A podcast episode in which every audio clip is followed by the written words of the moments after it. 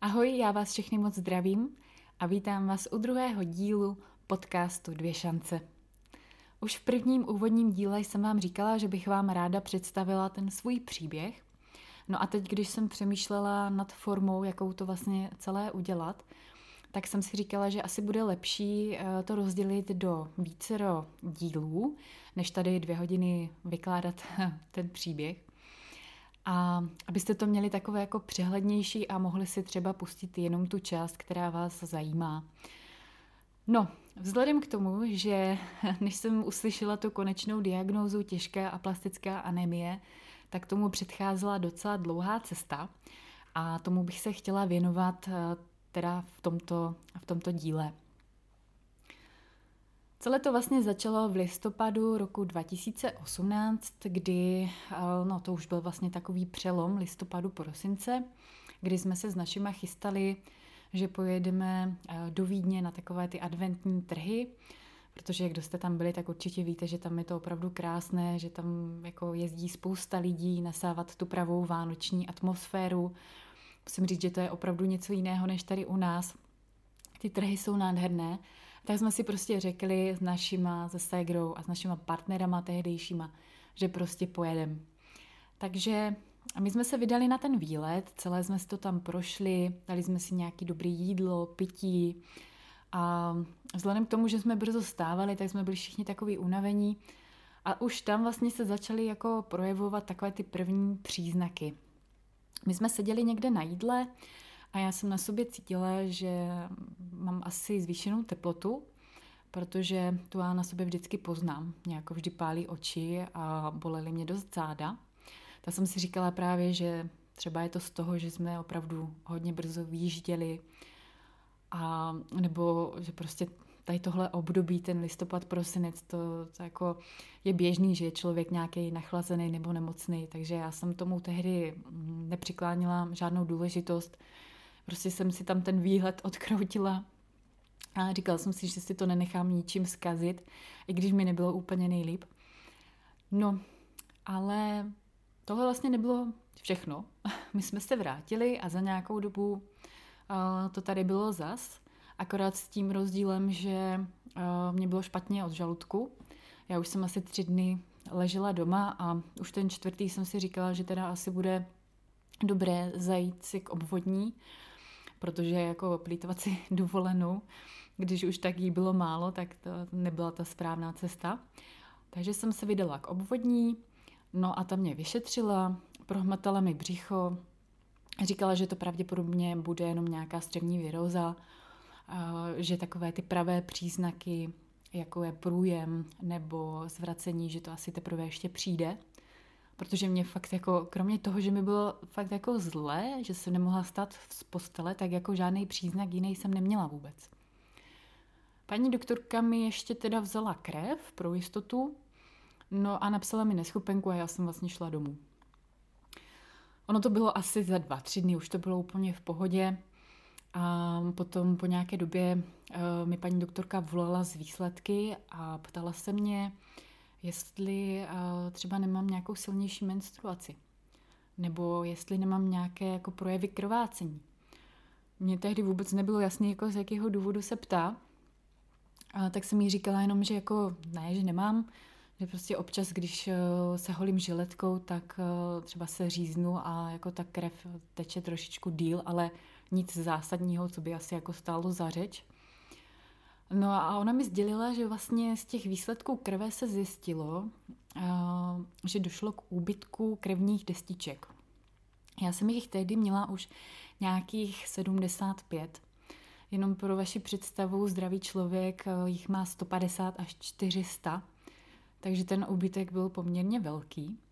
No a na ty krvácející projevy se právě ptala z toho důvodu, protože pokud vám chybí eh, krevní destičky, tak uh, můžete prostě silněji a déle třeba krvácet, ať už je to prostě jako z různých míst. No, takže jsem vyfasovala žádanku na uh, hematologii, kam jsem teda došla na vyšetření. Nejprve mi vzali krev. A musím říct, že ze začátku jsem to nesnášela vůbec dobře, protože jsem byla takový docela cítě. Nikdy dřív mi jako tolik krve předtím jako neodebírali, takže to bylo zase něco novýho, jo, když jsem tam viděla 4-5 ampulí, jak tam leží.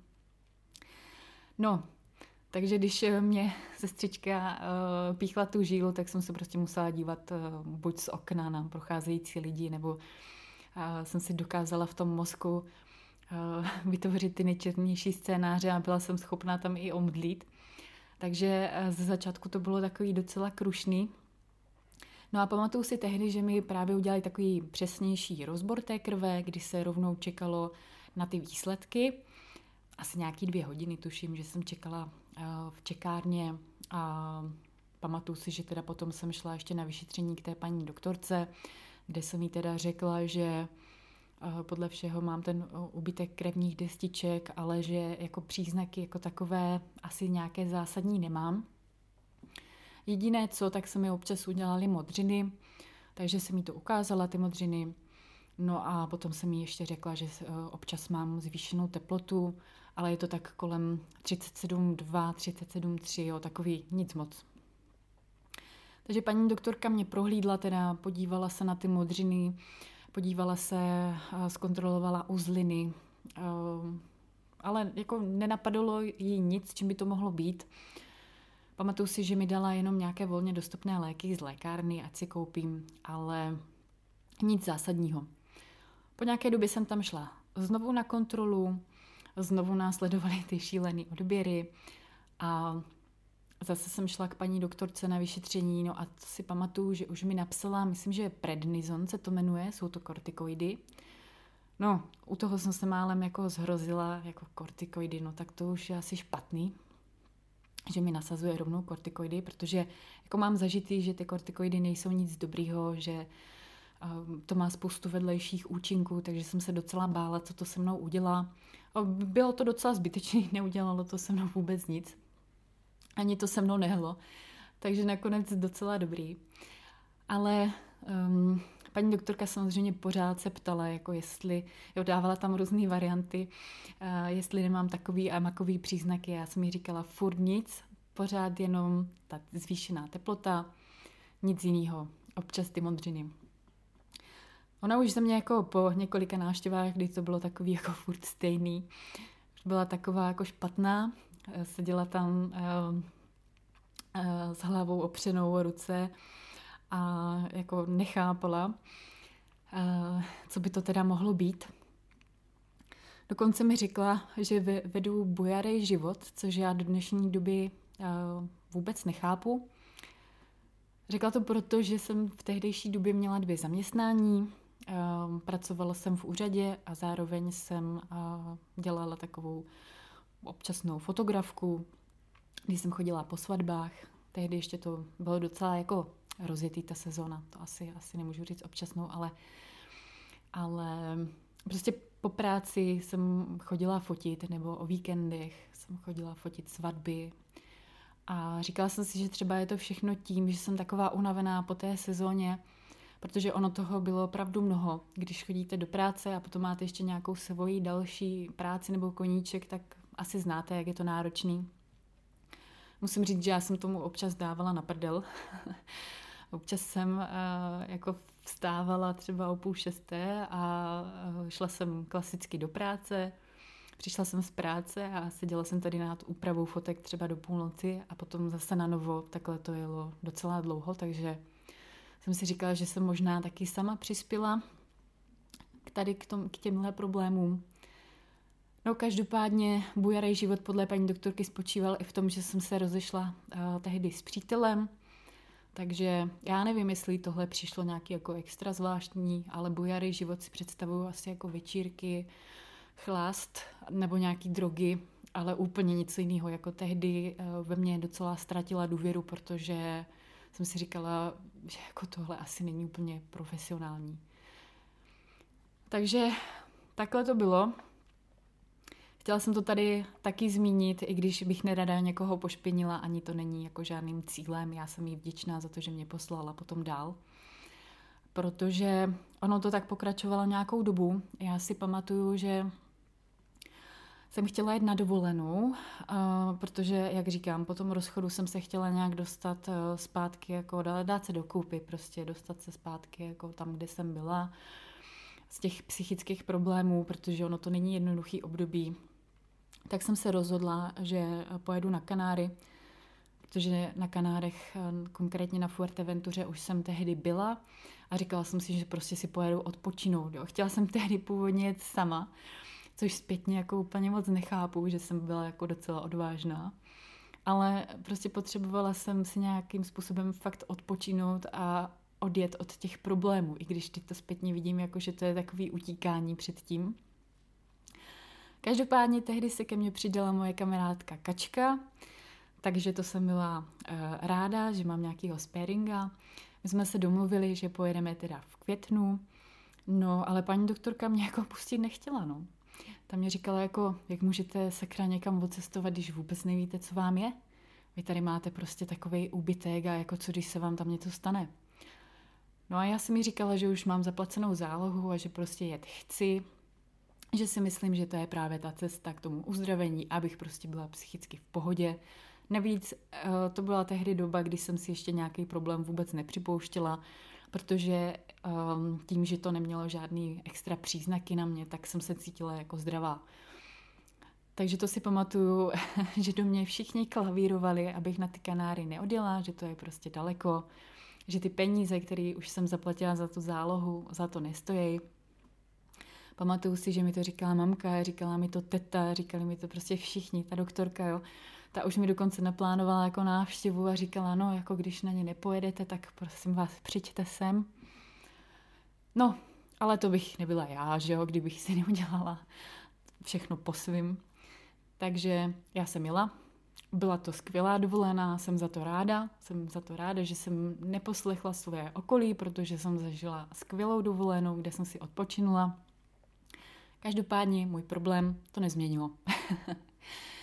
Nevím, jak jsem si to mohla myslet, že asi jako nějaký odpočinek tomu pomůže, ale aspoň po té psychické stránce tomu pomohlo dost. Takže já jsem se tehdy o své zdraví nějak extrémně nebála, takže prostě to všechno proběhlo v pořádku. No, mezi tím bylo takový docela hluchý období, kdy se to nějak úplně jako neměnilo, až na to, že teda pak nastal čas, kdy paní doktorka rozhodla o tom, že provedeme sternální punkci, Sternální punkce, mm, asi bych vám vysvětlila nějak okrajově, co to je. Nechci tady být nechutná a zacházet do podrobností, ale aspoň abyste měli představu, jak to probíhá. Ona teda tu punkci chtěla uvést, eh, nebo pardon, provést tam u sebe v té ordinaci, ale nakonec eh, mě poslala eh, na hematoonkologii do Olomouce, kde mě teda jednak zaregistrovali a já když jsem tam jela, tak jsem si už myslela, že mi v ten den provedou. Ale oni mě nejprve zaregistrovali, vzali mi opět krev a udělali si svoje vlastní výsledky, takové podrobnější. No a poprvé jsem šla za svým panem doktorem, eh, kdy na té první, na té první návštěvě mi vlastně vysvětlil, o co se jedná musím říct, že on byl teda vždycky ochotný a milý a prostě vysvětlil mi eh, všechno, jako na co jsem se doptávala různě. A pamatuju si, že už na té první, eh, na tom prvním vyšetření mluvil něco o tom, že to může být takový a makový onemocnění, který může skončit až transplantací kostní dřeně. V nejhorším případě. No a já jsem si říkala, no tak jsem se zasmála a Říkala jsem si, tak to asi nebude potřeba, že? no, kež bych tehdy věděla, jak moc se pletu. Každopádně to bylo takový, jako že mě to trošičku jako nějaký strašák tam vzadu v hlavě byl, hlodalo to tam, ale nebrala jsem to vůbec jako vážně. Jo? Říkala jsem si, že tohle se určitě spraví, že to je nějaká banalita, protože jsem se cítila fakt dobře. No, takže uh, pan doktor teda rozhodl o tom, že tu sternální punkci opravdu provedeme, uh, takže jsme se domluvili na termín, kdy tam přijdu a kdy to teda spácháme. Takže já jsem tam přišla a musím říct, že ty dveře ze kterých šly takové jako zvláštní zvuky těch pacientů, kteří to tam jako, eh, kterým to tam zrovna prováděli, tak bylo to takový prostě jako nepříjemný, jo, protože eh, se mi občas zdálo, že někoho slyším křičet, nebo nevím, jestli jsem si to už nevykonstruovala ve své hlavě, to je taky dost možný, ale pamatuju si, že eh, to byl den, kdy oni jako ty zákroky tam mají naplánovaný po sobě. A tak jsem si tam šla lehnout do té ordinace. Mm, uvítala mě tam milá sestřička, která mi všechno vysvětlila. Lehla jsem si jako na záda a bylo mi řečeno, že vlastně jakoby z hrudníku, z té hrudní kosti e, vám odeberou ten vzorek kostní dřeně. Je to taková tekutina. Takže e, pan doktor mi to místo umrtvil, ze kterého se to mělo odebírat a takovou obrovskou jehlou vysal tu tekutinu kostní dřeně. No, nic příjemného to není, co si budem. Je to takový člověk si řekne, že na té hrudi není až eh, tolik tuku, ale to, řekla bych, že to na to jako vůbec nemá vliv, protože oni vám píchnou přímo do té kosti a to je prostě tvrdý. Jako eh, posléze na tom byla i moje babička, ta říkala, že vůbec nic necítila, takže vidět, jako, že my mladí máme ještě asi docela tvrdý kosti a, a ti starší lidé už mají takové skřehlejší, takže tam jako to jsem úplně hleděla, že ona mi říká, jo, v pohodě to bylo a já jsem si to celý otrpila. No, je to takový pocit, jako by vám rvali srdce z hrudi, takže vůbec nic příjemného, ale dalo se to přežít. Byla jsem celkově jako vyplašená spíš z toho, že jsem nevěděla, co od toho očekávat, protože samozřejmě udělala jsem jednu chybu a to tu, že jsem si to vygooglila, což asi dělá každý, když má nějaký problém, takže já jsem možná měla ten strach spíše z toho, jak to, jak to celý bude probíhat. A po tom zákroku jsem jela domů. Ehm, myslím, že mi řekli, abych celý ten den odpočívala a abych jako zabránila tomu, že by to třeba krvácelo. Neměla jsem si to místo vlastně eh, nějakým způsobem sprchovat, měla jsem to jako uh, zalepený. A celý ten den jsem odpočívala. Pamatuju si, že jsem fakt byla vyřízená jako spíš psychicky z toho, že člověk je takový fakt na play, uh, co vás tam čeká. Takže celý ten den byl ve znamení odpočinku. No, byl čtvrtek a já jsem šla vlastně po třech dnech takhle do té nemocnice, opět znovu na uh, domluvenou kontrolu. Pan doktor mi řekl, že se rozhodli odebrat ještě jeden vzorek kostní dřeně, a to přímo jako takový váleček eh, kostní dřeně, který se odebírá z pánve. No, takže další taková mňamka. Uh, to taky nebylo úplně nic příjemného. Kdybych to přirovnala, tak uh, si myslím, že tomu odpovídá otevírání uh, vína vývrtkou, jo, takový i ten zvuk a všechno. Uh, ono to tak i vlastně probíhá. Oni vám v podstatě vytáhnou přímo takový váleček. Je to opravdu váleček té dřeně, té kosti. Takže i když jako ono, ono je to umrtvený to místo, ale tak stejně to cítíte, jo, protože i když je to takový maličký, tak vám prostě vyrvou jako něco z vás, jo. Ono to, ono to, no, Víc bych to asi nerozebírala. Kdo bude chtít, můžete si to určitě najít eh, na internetu. Na YouTube je i super video, který jsem samozřejmě taky musela zhlídnout, že jo. Ale ono mě to celkově jako, mě to tak nějakým způsobem i fascinovalo, jo, protože, jak říkám, já jsem do té doby vůbec nebyla nemocná a v podstatě nic jsem nezažila, co se týká tady tohoto. Takže bylo to takový zajímavý. No a samozřejmě na ty výsledky se nějakou dobu čeká. Tuším, že tehdy to bylo asi měsíc, eh, kdy, kdy se čekalo možná měsíc a půl. No a pan doktor mi řekl, eh, že výsledek je takový, že jsou dvě varianty. Buď to může být eh, těžká a plastická anémie, anebo to může být myelodysplastický syndrom. Možná, kdo jste sledovali uh, onemocnění Karla Gota, tak je vám ten myelodysplastický syndrom známý, protože on vlastně v tom posledním stádiu života ho měl. A ono je to s tou těžkou aplastickou anémií dost podobné onemocnění. Takže u mě to bylo tak, že nejprve mm, mi doktor řekl, že to bude těžká aplastická anémie, pak mi řekl, že to bude asi nejspíš myelodysplastický syndrom. No, ale poslední závěr byl takový, že je to opravdu těžká aplastická anémie. Ona ta onemocnění jsou v podstatě dost podobná a e, mezi ty hlavní příznaky patří úbytek krevních destiček, úbytek e, červených krvinek, e, celkově hemoglobinu. Takže bylo to takové těžké docela určit tu diagnózu. Každopádně Výsledkem byla těžká aplastická anémie a středně těžká trombocytopenie. Jo, to je zase spojený s, těma, s tím úbytkem těch destiček. Uh, takže už uh, jsme aspoň věděli teda, uh, o co se jedná. Protože ono to do té doby opravdu bylo takové jako náročné, jo? když jste pořád nevěděli, co vám je a na co vás vlastně mají jakoby léčit, tak je to takový, bohužel. Nicméně, Léčba započala tím, že mi pan doktor předepsal injekce B12, mělo to jakoby trošičku nakopnout ty moje červené krvinky. Nevím, už teďka si přesně nepamatuju, jak často uh, je měli podávat, ale myslím si, že to bylo třeba i dvakrát týdně. Takže já jsem vlastně řešila, kdo mi ty injekce bude píchat, protože já jsem nechtěla dojíždět do nemocnice za každou injekcí. Já už jsem tam strávila dost času i tak. Takže jsem oslovila uh, maminku od Segřinýho přítele, která byla zdravotní sestra a ona mi ty injekce píchala.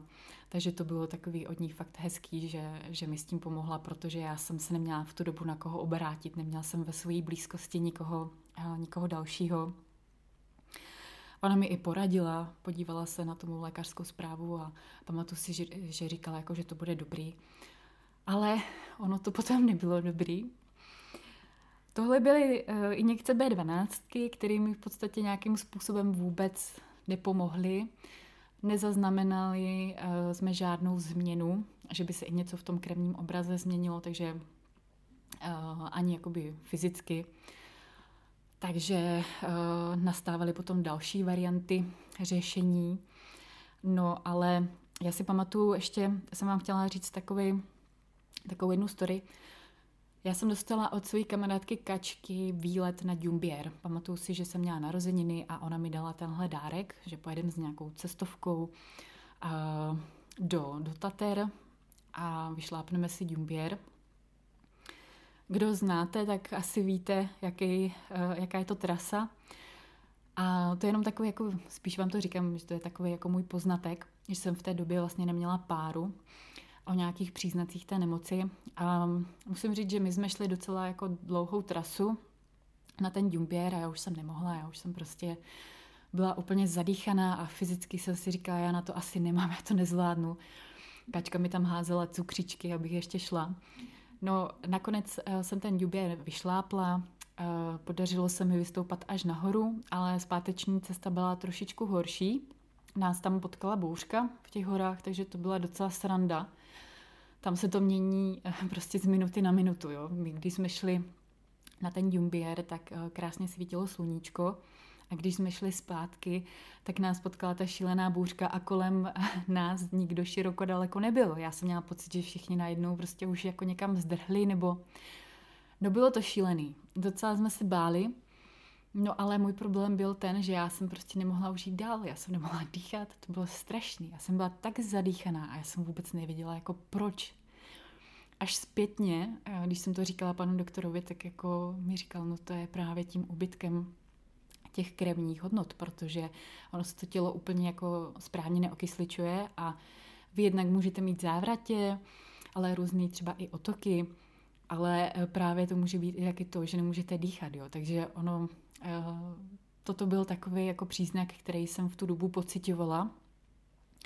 Ale v tu samotnou chvíli mi to vůbec, ale vůbec nedošlo.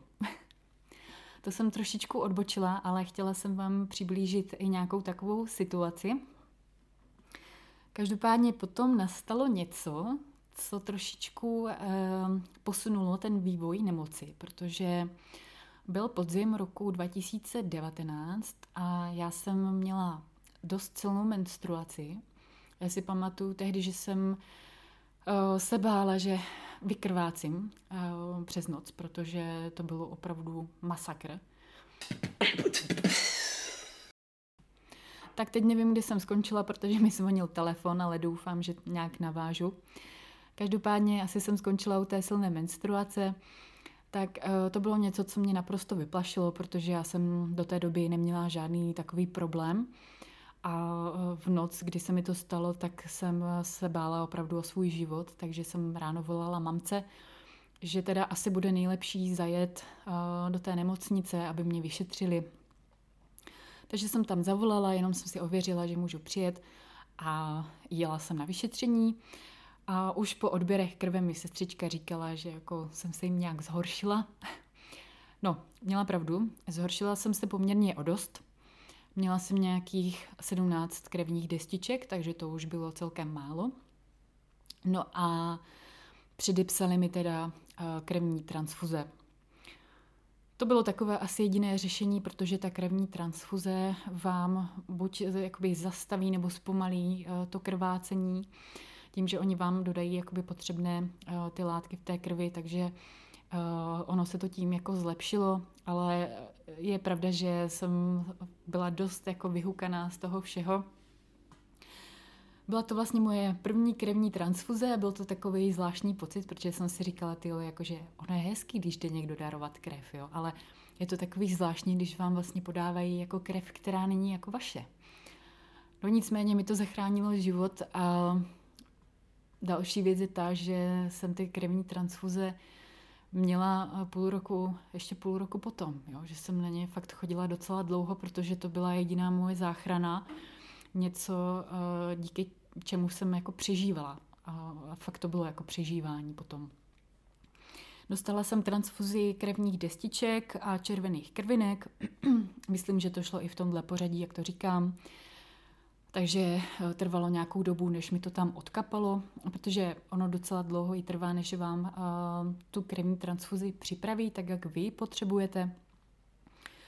Já už jsem si dokonce, nebo moje tělo spíš, jak, uh, jak říkám, můj teďka se rozhodlo sebe destrukce, protože už jsem si potom vypěstovala nějakou, ne že alergii, to, to, to je asi špatný slovo, ale možná intoleranci Eh, na nějakou tu látku v těch krevních eh, transfuzích, takže jsem od pana doktora dostala takovou kartičku, kde bylo napsáno, jakou eh, krevní transfuzi mi mají podat v případě, že bych třeba měla nějakou autonehodu nebo nějaká prostě nečekaná událost, kdyby mi museli podat krev, tak aby mi podali bez té látky, na kterou jsem měla tu intoleranci, protože jinak bych mohla umřít.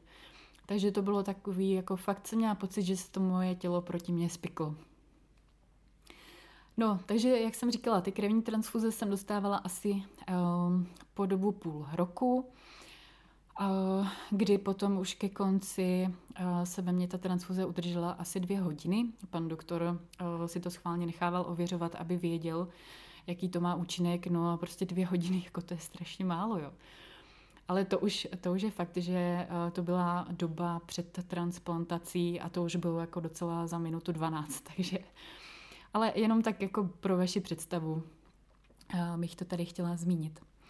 No a tento podcast bych asi ukončila tím, eh, že jsem dospěla do stádia toho, kdy už jako nezbývaly jiné možnosti, než ty, který říkal pan doktor na začátku.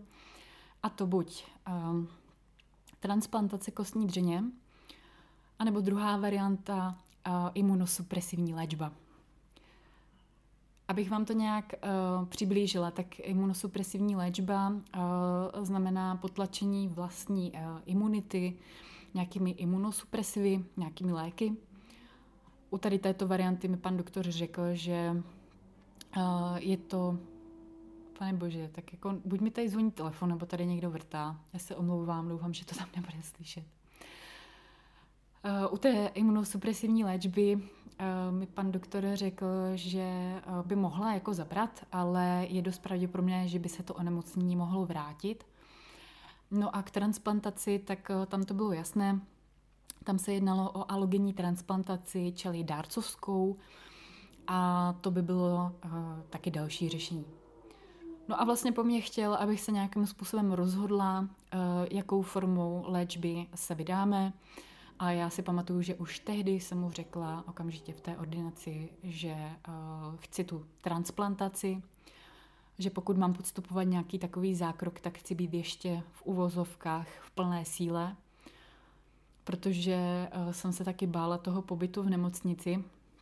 Já jsem do té doby nebyla vůbec nikdy hospitalizovaná, to jsem měla teda obrovský štěstí, nebo tak to aspoň vnímám zpětně, že jsem si fakt jako proplouvala tím. A já jsem se docela bála toho, že by se ten pobyt tam třeba mohl prodloužit. Já vím, že jsem takový hodně citlivý člověk, takže jsem se bála, abych uh, to tam nějak zvládla. Protože samozřejmě vy vůbec nevíte, co vás čeká. Takže já jsem se přikláněla uh, na variantu transplantace, No a o tom, co následovalo dál, už vám povím v dalším uh, díle, protože už teď si myslím, že to je hodně dlouhý, tak aby vás to zase úplně nějak nenudilo. Takže uh, v příštím díle bychom si řekli něco o tom, uh, jak se hledá dárce a jak tady toto vlastně celé probíhalo. Tak doufám, že se budete mít do té doby krásně a já se na vás budu těšit. Tak pa.